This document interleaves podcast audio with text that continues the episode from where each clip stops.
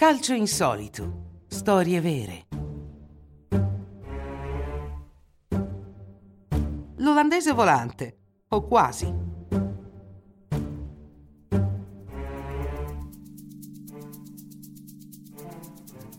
Soprannominato l'olandese volante, Dennis Bergkamp è noto per la sua paura di volare. La stella dell'Arsenal e dei Paesi Bassi ha sofferto per anni di una terribile paura di volare e non ha esitato a viaggiare per l'Europa in auto o in treno per le partite, partendo e tornando in orari diversi dai suoi compagni. Anche se ha sempre odiato l'aereo come mezzo di trasporto, l'ha usato all'inizio della sua carriera. Due eventi lo hanno convinto a smettere di far violenza a se stesso. Il primo fu un incidente del 1989. Un volo che Bergkamp avrebbe dovuto prendere e che costò la vita a due suoi amici del centro di formazione dell'Ajax Amsterdam. Negli anni successivi l'olandese continuò a volare, ma con un alto grado di ansia, soprattutto durante i decolli e gli atterraggi.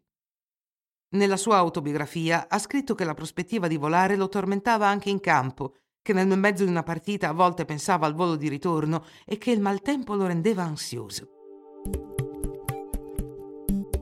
Il secondo evento avvenne con la Coppa del Mondo del 1994 negli Stati Uniti. Costretto a volare, Bergkamp ha dovuto affrontare con difficoltà i vari viaggi durante il torneo, compreso uno in cui un incidente tecnico ha spaventato tutti i passeggeri. Nel 1995, quando era all'Inter, non ce la faceva più aveva persino pensato ad abbandonare la sua carriera. Poi cambiò idea, ma era determinato a non volare mai più.